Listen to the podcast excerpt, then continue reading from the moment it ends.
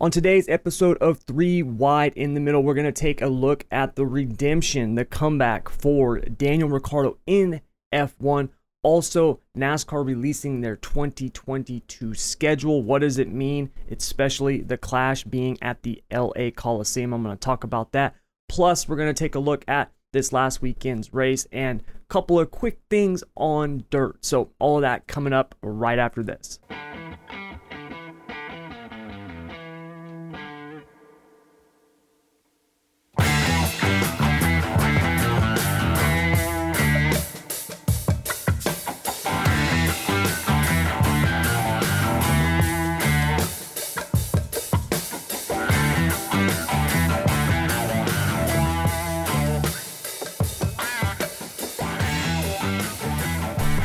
What's up, everybody? Thomas Brandon here. Thank you very much for joining me here on Three Wide in the Middle, your home for all things racing. And like I said, we're going to be taking a look at F1 to kick things off. Now, really quick, I got to I got to cover this. If you are a racing fan, okay, you don't even have to like F1 in particular, but if you're just a fan of racing, there's something that you need to absolutely check out.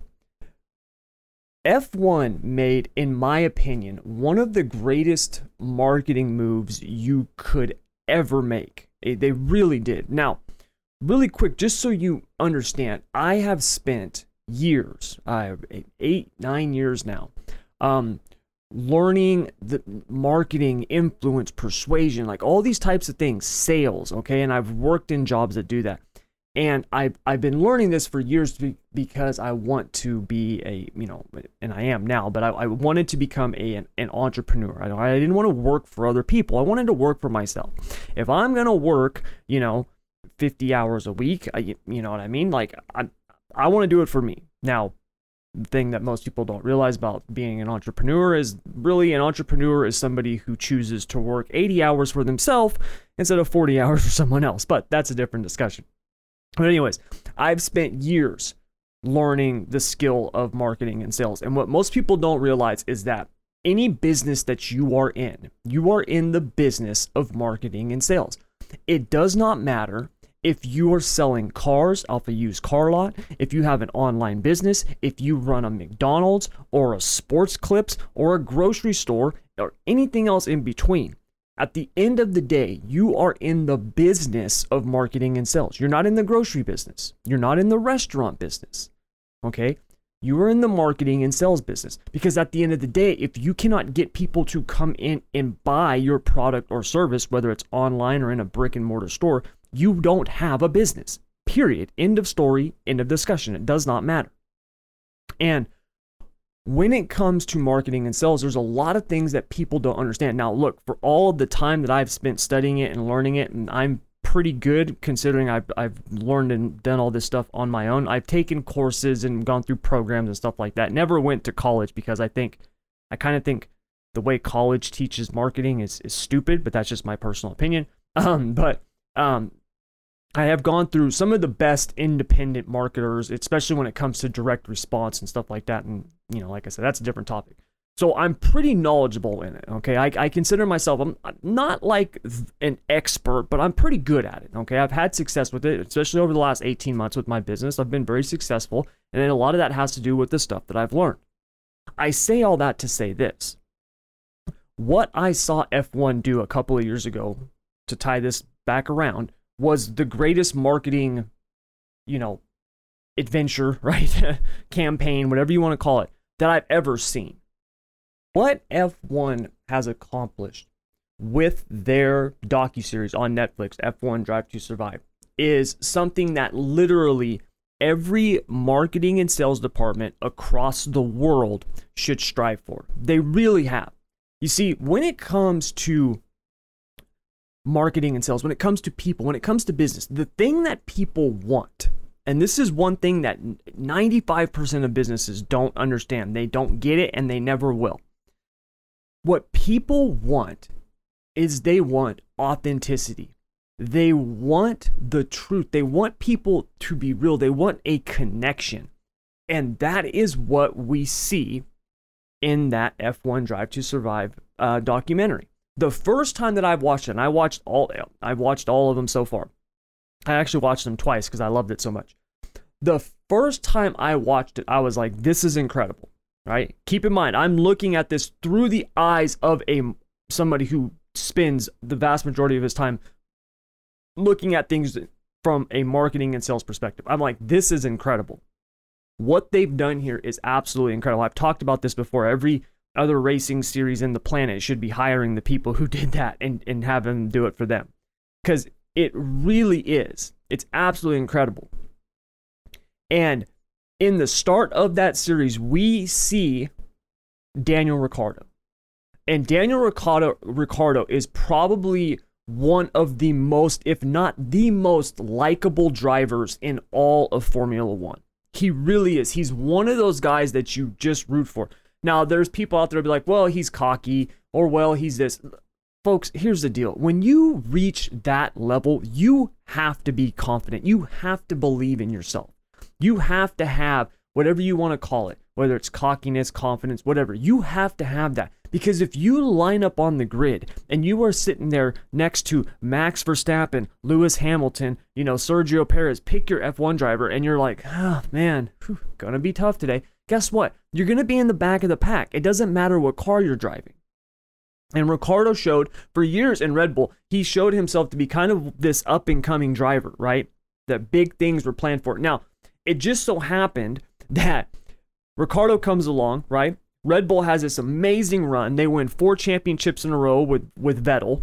And then Vettel goes to Ferrari, right? And it just so happens when Vettel's going to Ferrari and Ricciardo's coming along, and now it's going to be this the, the time of the Red Bull. Mercedes comes on the scene and just starts smashing everybody, right? It's just they they come along and it's it's like a, just a, a program like we've never seen before, right? It's just incredible. And not only does this happen while Ricciardo's at Red Bull, but after a couple of years and some very good success, this young driver comes along by the name of Max Verstappen. And Verstappen is, we've seen Verstappen type drivers across the racing front. And what I mean by that is, is these young phenoms, right? these guys who come up they're 21 22 years old and the talent is so insane like you don't even have to know anything about racing to look at him in a car and go something about that guy is different right like you can just see it you don't even have to just be like man who is that because he he's got something that most people don't have and when you saw how red bull was really shifting their their focus to Verstappen as opposed to Ricciardo, right? Like Verstappen was the shiny new thing. Now, look, in hindsight, right? In retrospect, Horner was right. Christian Horner, the team principal of Red Bull, he was correct, right?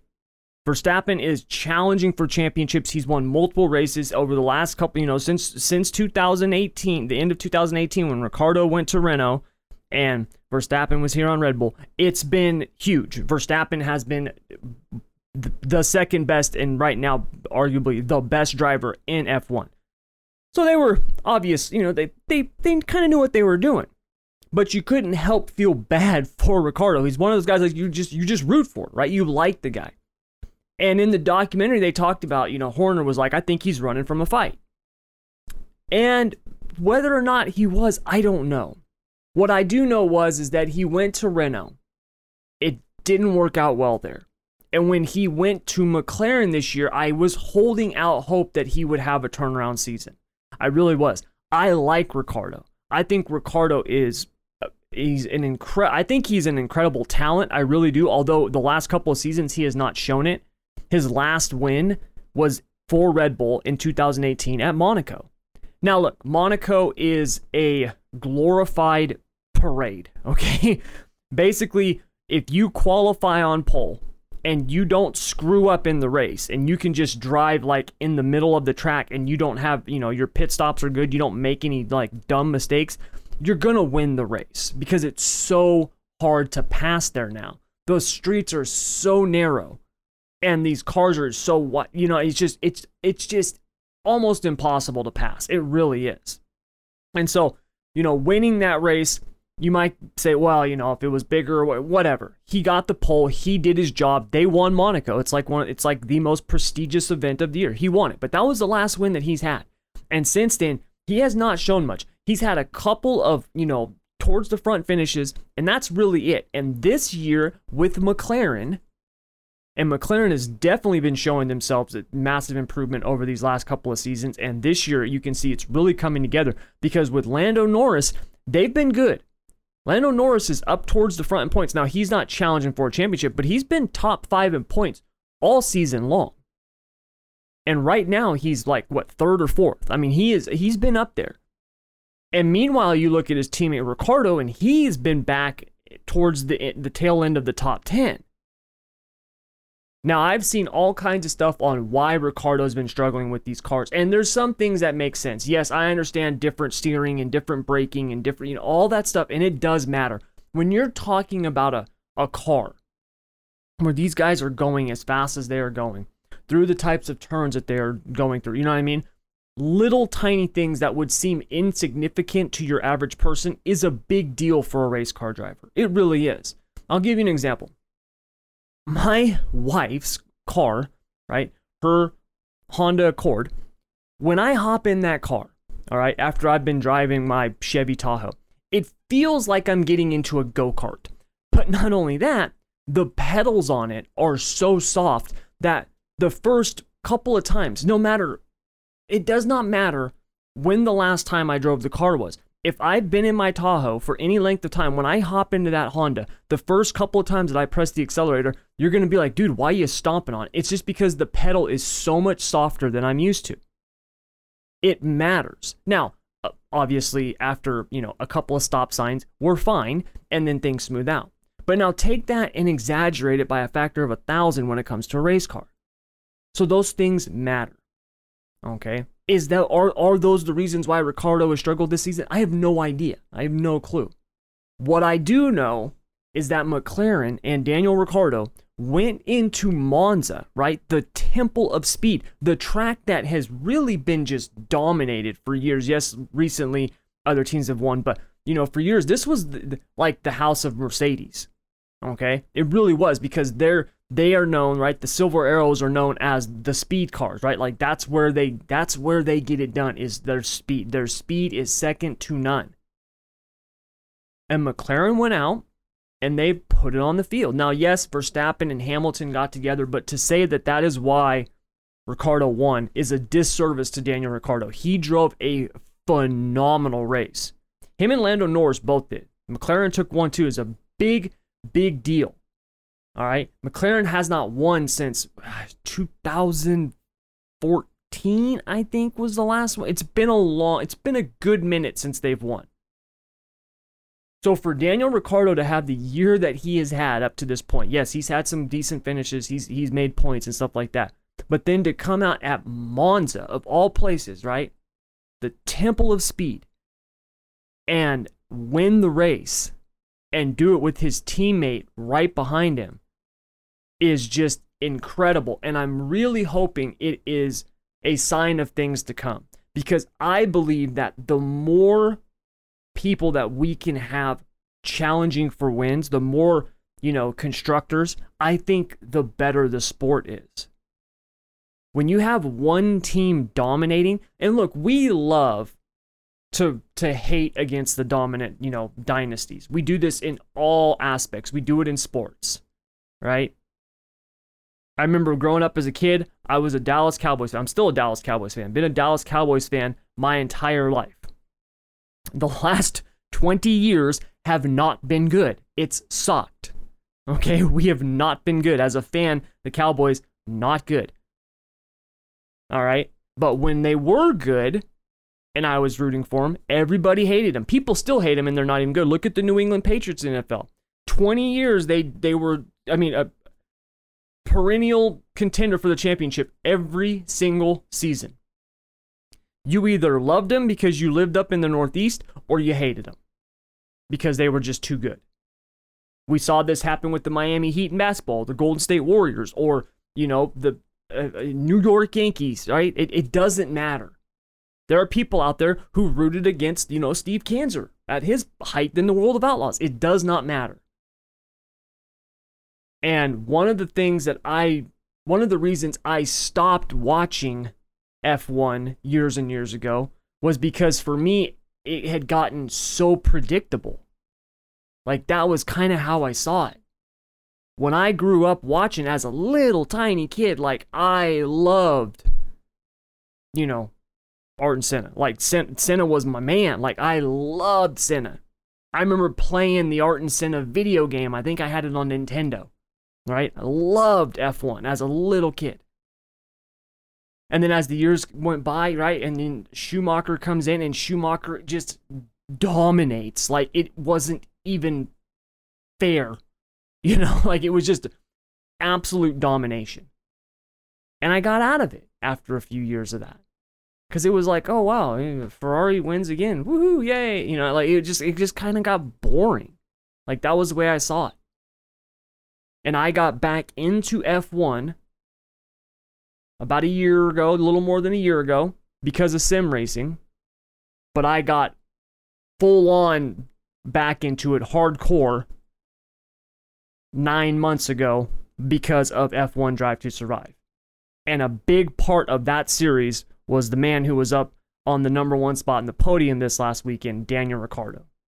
So hats off to him. I hope it's a sign of things to come, especially not just for him and Lando Norris, but McLaren as a whole. Nothing would make me happier to see McLaren, Mercedes, Red Bull, and Ferrari all duking it out for the you know the drivers championship and the constructors championship. I think that would be amazing for the sport. It really would. So I'm hoping it's going to be a sign of things to come for the rest of this season.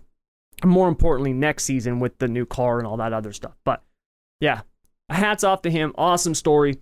Go from 2018, nothing, no win, no nothing, you know, since then, and to get a win at Monza of all places, just incredible. So awesome run for Ricciardo and the McLaren team. Now, next we're going to be covering the NASCAR schedule. NASCAR just busted out their schedule. We'll cover what happened this last weekend and where we're at, but I want to get into really the schedule and what's going on with NASCAR because this is a big deal.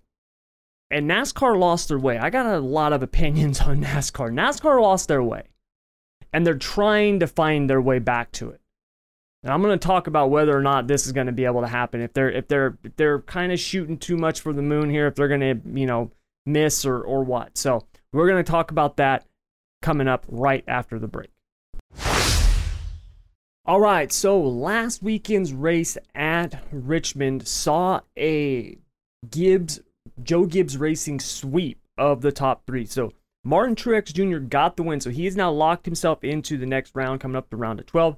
Hamlin got second, and Christopher Bell got third. Very strong performance from him. Now, Chase Elliott, Joey Logano were your top five, and then it was Kyle Larson, Ross Chastain, Kevin Harvick, Kyle Busch, and Ryan Blaney was your top 10. So, very, very good performances. Now, things are kind of shaking out the way that I kind of thought they would um, at the start of the playoffs. Now, obviously, we still have a long ways to go. We're not even out of the round of 16 yet. So it's going to be really interesting, especially this coming week. We've got Bristol night race. Now, as of right now, Truex is actually on the pole for that. So he seems to be really coming into form right now.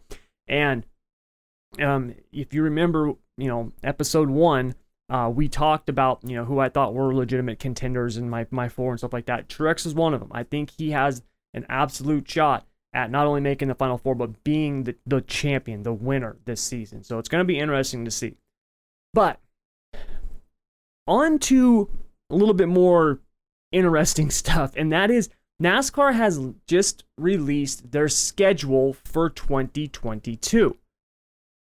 Now, this is really interesting because it gives us a look at not only what they're doing next year, but also what I kind of think they're wanting to do the next few years. So, really quick, some inside baseball stuff for those of you who don't know or pay attention or anything like that. NASCAR's got a TV deal that's going to be coming up here in a few years. Now, if you look at other sports, right?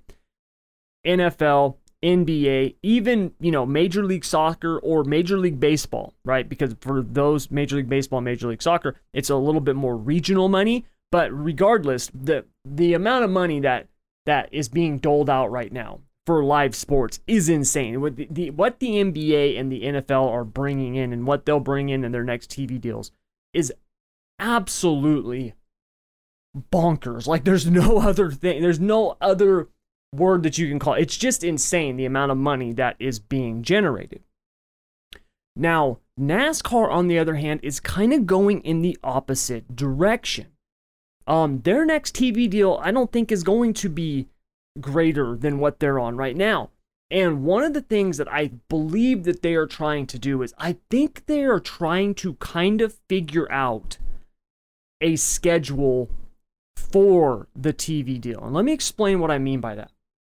If you look at what they've got right now, there's a couple of noticeable changes. Number one is the clash, okay? So the Busch Clash, we used to call it the Budweiser shootout, the Busch Clash, or whatever it is. Basically, the race before the Daytona 500. It's always been at Daytona. It's been at Daytona since like 1979, right?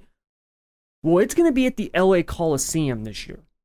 Now, folks, the LA Coliseum is not a racetrack. okay, it wasn't built for a racetrack. It it was built for the Olympics, right? Back in the 80s. And now it's it's, all, it's a, basically a football stadium. So, they're going to do the clash there. Okay, now that is a huge. You're talking about going from two and a half mile super speedway to a quarter mile short track, flat short track in the LA Coliseum. Now, here's the thing can this work? Absolutely. Will it work? I have no idea. And we'll get more into how they're doing this in just a minute, but I want to get to the rest of these tracks. So that's the first big thing. Another thing, they're bring Auto Club Speedway's coming back. Now keep in mind, Auto Club out in Fontana, right? Its current rendition is a two mile track. Well, they're going to be bulldozing that thing and turning it into a short track. Okay. But they're going to be going back to Fontana this year for the first time in a couple of years. Um, obviously, pandemic and stuff like that plays a role. Okay.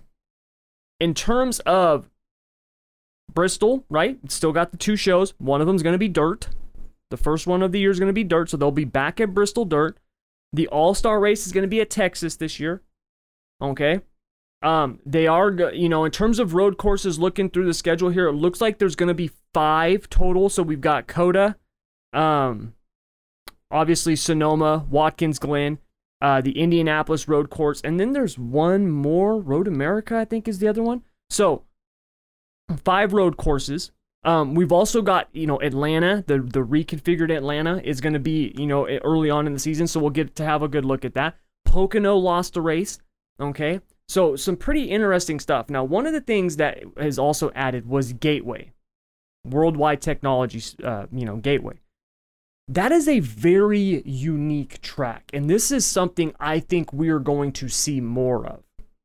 It's one of the reasons why I want to see the Nashville Fairgrounds put back on the schedule. It's why I would love, absolutely love to see them, um, you know, get North Wilkesboro back, you know, back to life, you know, renovate that place and get it back to life because it's such a unique track. I think we're going to see the unique racetracks come back into NASCAR, which was one of the things that I loved about NASCAR when I was younger. Right? That was really one of the things that I loved about it. The tracks had character. They were unique, right? When I was watching as a kid in in the, you know, late 80s, early 90s, those tracks were unique. Rockingham was unique. Darlington is unique. Pocono was unique, right? Compared to other tracks.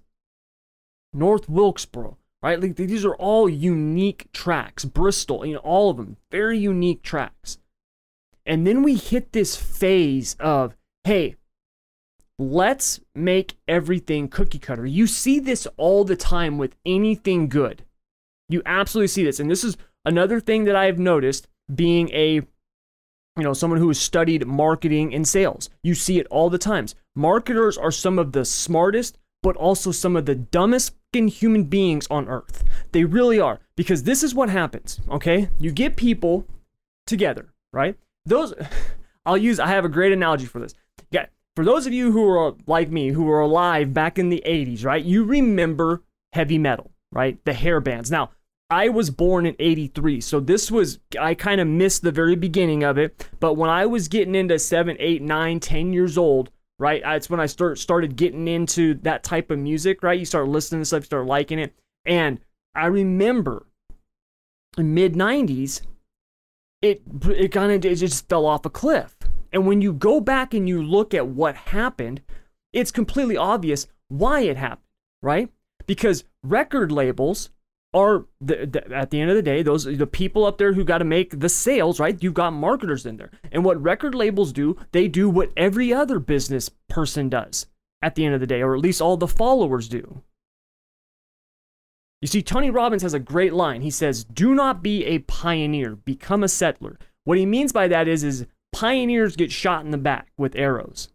Settlers survive. You see if you are the first to do something your chances of success are very, very slim. It's very hard to be the first one to introduce the new great idea and get it right. Usually what happens is is someone else will come along, see that idea and go, "Wow, that's cool, but you know what? They're missing X, Y, and Z. If I can take that and add these features to it, man, we're going to have something." Right? Like that's what that's what the the best most successful companies usually do. Okay? So it's very hard to be the first.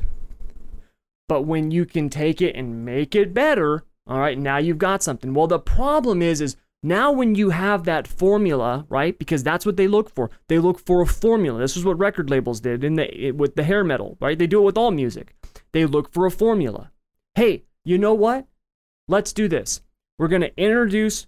We're gonna get our band out. We're gonna find, you know, a lead singer who sounds like he's he's singing after sucking on helium. We're gonna find a, a lead guitar player, right? Who, I don't know, wears leather pants like Slash. We're going to find a drummer who looks like Tommy Lee. And then we're going to find a bass player that looks like this guy. We're going to put them all together. We're going to slap lipstick and rouge and all this kind of makeup on them because back then, you know, the more that you dressed like a woman, right, the, the, the sexier you were, right, in, in terms of hair metal, okay, because that's how it was. You had bigger hair than the girls did. And we're going to put them all together and then we're going to do a, a, video, right? And the first video that we do is going to be our, our credibility track. It's going to be like the hard, heavy hitting metal song, right? So it's going to be, you know, on the same level as, you know, eh, Guns N' Roses, Welcome to the Jungle.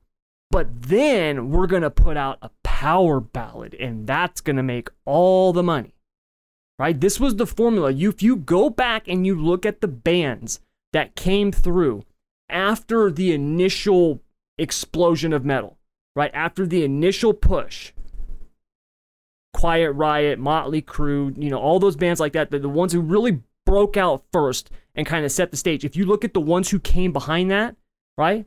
You got the W bands, right? The Wingers, the Warrants, you know, it, it just it, it just became it was like a it was a conveyor belt. Like they just they just like they were stamping them out using a you know, a, a just a, a like they were just cloning the same thing over and over. That's it just became processed garbage. Right? That is what happened to NASCAR in the late 90s and early 2000s. It became processed garbage. Every track was a mile and a half speedway with a dog leg or a trioval, right? Or a two mile flat track, right? You know, like a Fontana, you know, trying to do something like that. Every single track.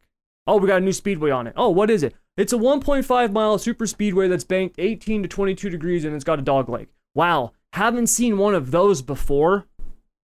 Right? What places? What? What? How's it going to get on the schedule? They've already got 36 races. Oh, we're going to get rid of Wilkesboro. Really, the most unique, coolest track on on this, you know, on the schedule. You're going to get rid of it? Yeah, we got to do that.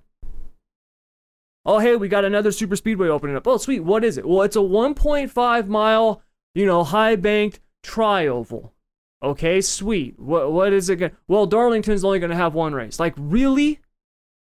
The the lady in black, you're going to take one of the most historic tracks away from the schedule and you're going to put another cookie cutter mile and a half super speed on there? Like that's what you're going to do?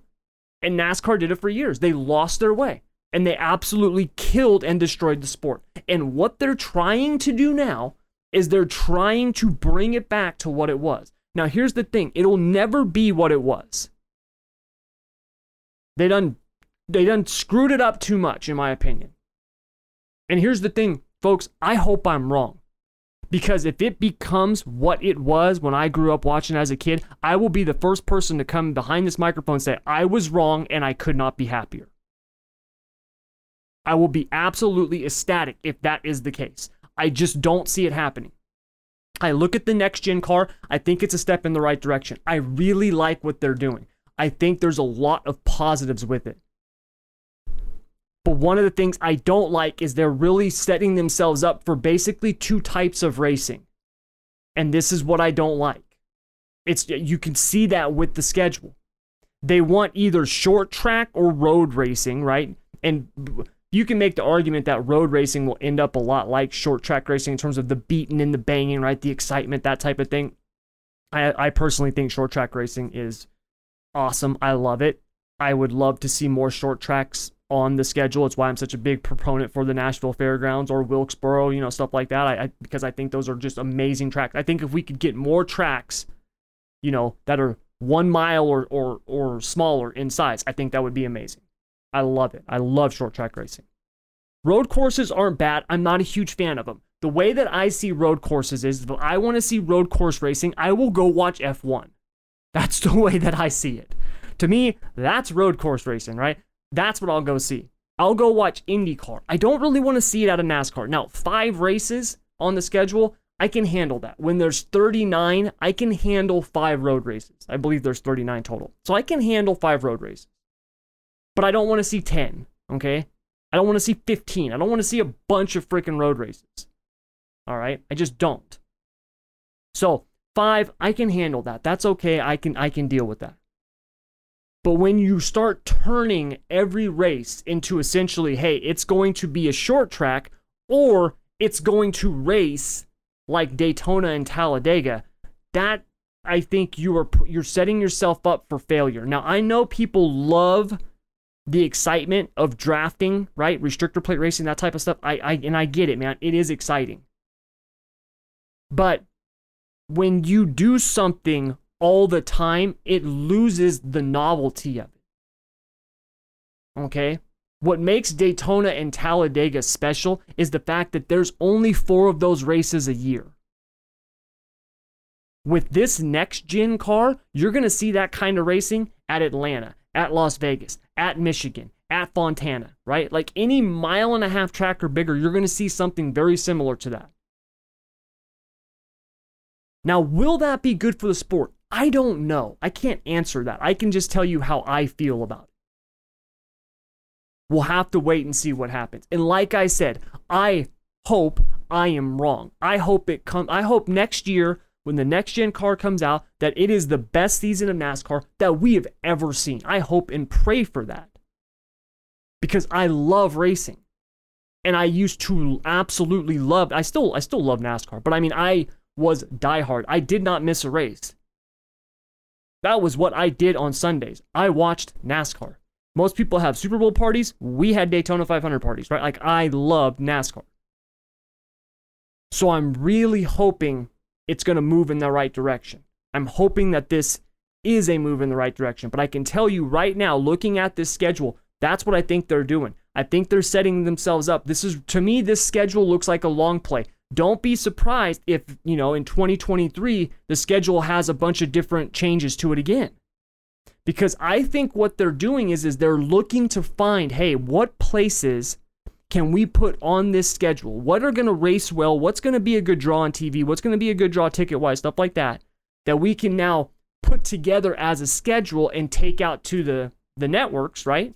To the to the cable companies, to all the people out there, and we can say, hey, this is what this is what we've got. This is our package. This is what we're putting out. Now you make us an offer. That's what I think they're doing. They're trying to put together their, you know, their best presentation for their next TV deal. And we'll see if it works.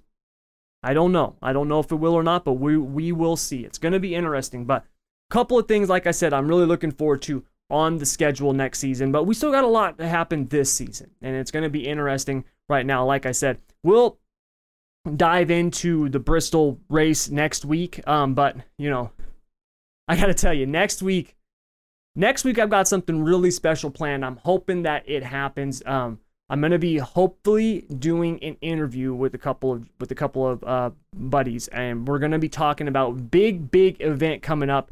Um, not this weekend, but next weekend, the Four Crown National. If you love dirt racing, you're not gonna want to miss next week's episode and the week after because it's gonna be a lot of fun. We're gonna dive into the Four Crown National. Four Crown National is one of my favorite events to watch. I've never been to it. It's on my bucket list. I would love to go. Um, maybe you know, hopefully next year I'll get to go. I don't know. Maybe one of these days soon I can go to the Four Crown, but it's one of those events I've always wanted to go to. I absolutely love it. The fact that they run that variety of cars at that track at Eldora, I think is just insane. And they do it the way they do it. It's just such a cool, unique format and and two nights of racing. You know, it's just one of those things that I've always loved. And we're gonna be diving into that next week. I'm making some predictions on it.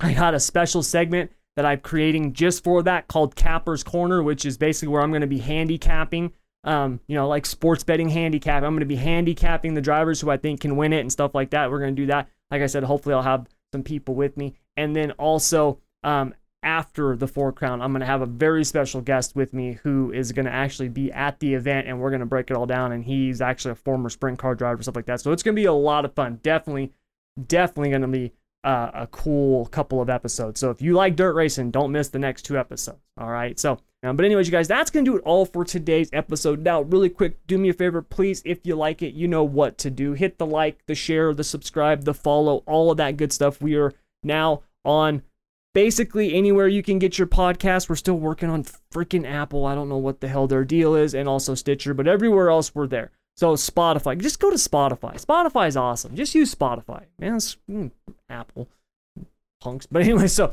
we're on Spotify now. Um, also, I'm going. I'm looking at doing this. I don't know for sure if I'm going to be doing it yet. I think we're going to. I'm going to be doing a potentially a YouTube channel um, where we'll actually have you know videos of the podcast. Um, we'll have to wait and see. That might be something a little bit further down the line, but I'm I'm in the in the works with that right now. And then don't forget next week we are going to be having our Four Crown Nationals preview, and then the week after our recap. And I've got some really cool guests lined up for that, so it should be a lot of fun. But that will do it for today's episode of the Three Wide in the Middle podcast. I am Thomas Brandon. Thank you very much for joining me, and until next time, take care.